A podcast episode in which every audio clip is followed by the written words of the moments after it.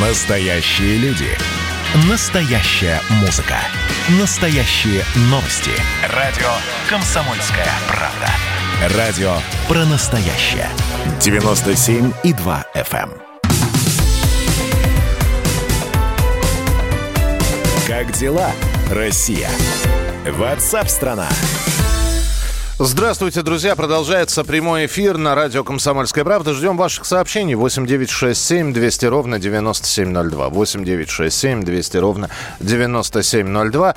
И грустные новости поступают сегодня э, с утра. Писатель Владислав Крапивин скончался в Екатеринбурге на 82-м году жизни.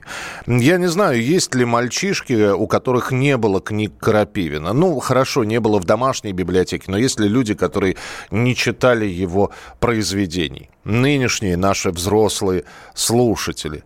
Детская литература э, вообще была удивительным явлением в Советском Союзе, потому что м, был спрос читались, перечитывались, были любимые произведения. И произведения Владислава Крапивина называли романтикой детской литературы. Не, не выдержало сердце у писателя, его экстренно перевели в реанимацию, но врачи так и не смогли спасти ему жизнь. А, Владислав Крапивин, автор книг «Мальчик со шпагой», «Журавленок и молнии». На самом деле я могу сейчас перечислять огромное количество произведений, начиная от рассказов, заканчивая э, большими и крупными формами. Он э, основал юношеский отряд «Каравелла», там э, школьники занимались морским делом, журналистикой, снимали кино, а, писали вместе с Крапивиным какие-то произведения. Сейчас отрядом Каравелла, который до сих пор существует, руководит невестка а, Владислава Крапивина Лариса. И, конечно, очень многие люди, в том числе писатели, называют его своим учителем. Один из них – российский писатель-фантаст Сергей Лукьяненко. Ну, это действительно последний из когорты великих фантастов, таких как Стругацкий, Волочев, Михайлов, Войскунский. То есть ушла целая эпоха советской еще фантастики. Это был человек, который отстаивал права детей и старался, чтобы они выросли в лучших взрослых, чем, наверное, могли бы иначе. Очень жаль, очень грустно. Я не могу сказать, что я в какой-то прямой мере ученик Крапивина, но то, что он оказал огромное влияние на меня, на мое творчество, это факт. Я читал его с раннего детства, и первые книги были такими подражательными, наверное. Потом уже, когда я сам стал заниматься серьезной литературой, фантастикой, мы встречались в Москве, в Екатеринбурге, в Тюмени. Сегодня День знаний, дети идут в школу. Великий педагог и писатель ушел из этого мира. В этом есть, наверное, какой-то символизм, такой странный, грустный, но есть. Это был российский писатель Сергей Лукьяненко, а с нами обозреватель детской литературы, педагог Ксения Молдавская. Ксения Александровна, приветствую вас, здравствуйте. Здравствуйте. А, но осталось огромное наследие. Причем меня, как человека не только читающего, но и киномана, всегда удивляло, почему Крапивина так мало экранизирует. Вполне возможно, у кого-то дойдут руки. Но его сейчас можно назвать классиком детской литературы? Ну, его и при жизни можно было назвать классиком детской литературы.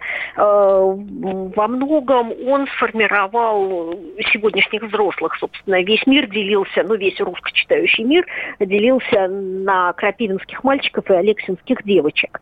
Э, хотя в жизни эм, Владислав Петрович Крапивин и Анатолий Алексин были соперниками отчасти, и, в общем, у них были не самые простые отношения, но, тем не менее, это были два писателя, которых читали подростки, э, и писатели, которые э, растили людей, имеющих собственное мнение имеющих собственное мнение и э, чувствующих ответственность за происходящее вокруг, чувствующих ответственность за мир.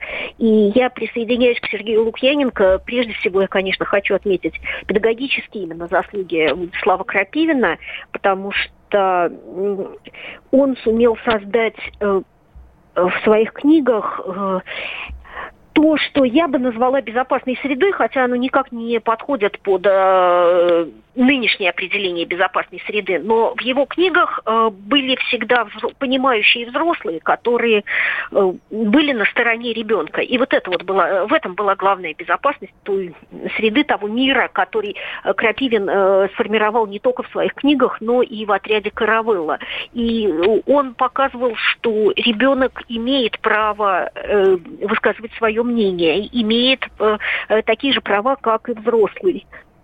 Я, а, да, я вот о чем хотел спросить, Ксения Александровна. В школе вы да. Анатолия Алексина упомянули. Давайте еще и вспомним. Ну, в общем-то, Алексин, э, Железняков, э, это проблематика детская, серьезная проблематика. Я до сих пор помню, как обсуждалось чучело, которое Железняков написал. Да, вот, да, да, в пионере печатали. Была ли такая проблематика у Крапивина, или он все-таки как-то вот романтическим взглядом на все это смотрел? А, нет, Крапивин писал очень проблемные вещи, и э, вот этот вот цикл о Джонни Воробьеве, он вполне э, проблемный. Но у них были разные проблемы. То есть вот то э, Алексин, ну так получилось, что в последние годы его жизни мы общались по телефону довольно много.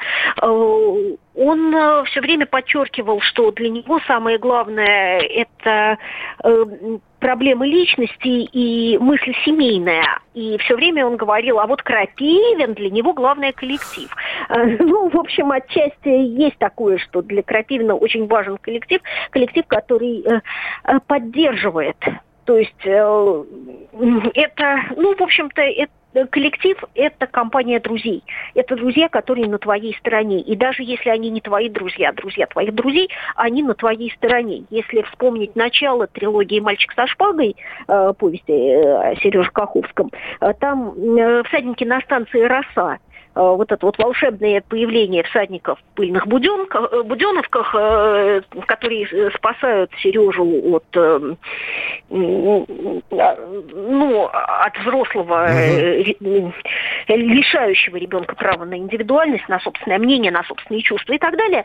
Это, в общем, с одной стороны, конечно, романтика, но с другой стороны, это вот то самое, о чем я сказала, создание безопасного мира. И да, взаимоотношения ребенка со взрослыми, взаимоотношения детей в коллективе это тоже проблем, э, э, проблемы. Другое дело, что э, понятно, что то э, Крапивина больше волновали там одни проблемы Железникова, другие, ну, а Алексина совершенно третьи. Финальный вопрос. Э, у нас минутка буквально. Ксения Александровна, мы же знаем, что сейчас, если современный ребенок возьмет Гайдара, ему подстрочник обязательно нужен, который бы расшифровывал, что происходит, где происходит. Крапивина тоже надо читать с подстрочником, или ну, современные ну, дети поймут все? Смотрите, Крапивин начал писать в 70-е годы э, и писал до последнего времени времени.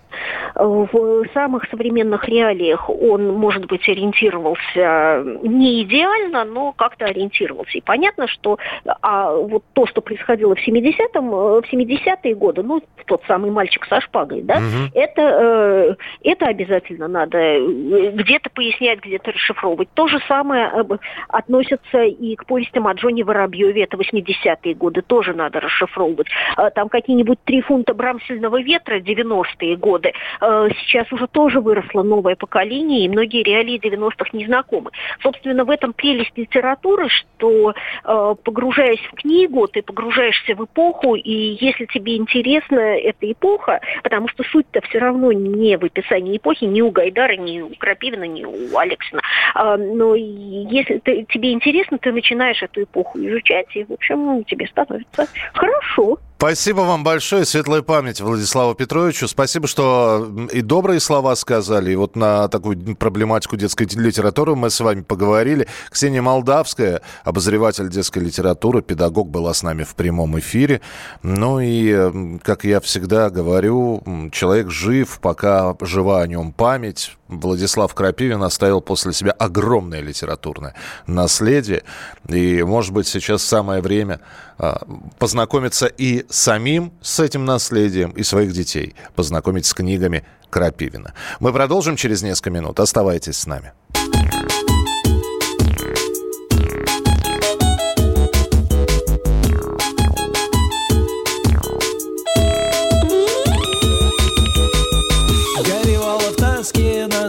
Настасья обливала себя слезами, посрывала все покрывала. Отчего же мне эти страсти? Целовала закусы Обнимала себя в обнимку И не верила в эти сказки И таскала себя за косы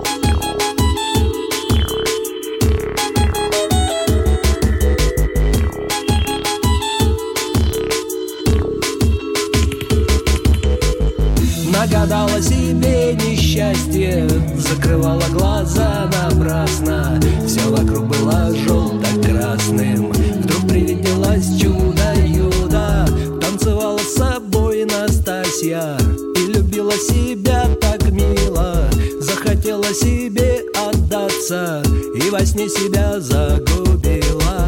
Не ждала никакой напасти. Тут обрушилась как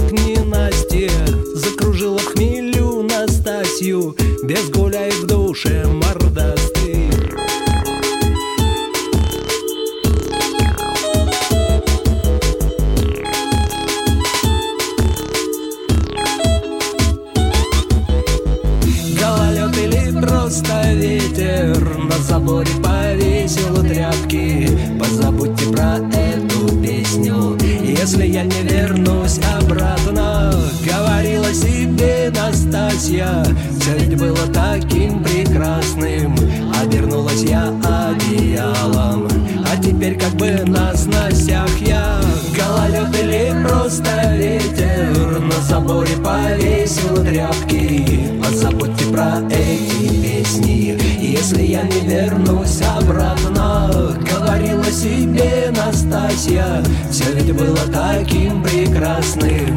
Обернулась я одеялом А теперь как бы на сносях я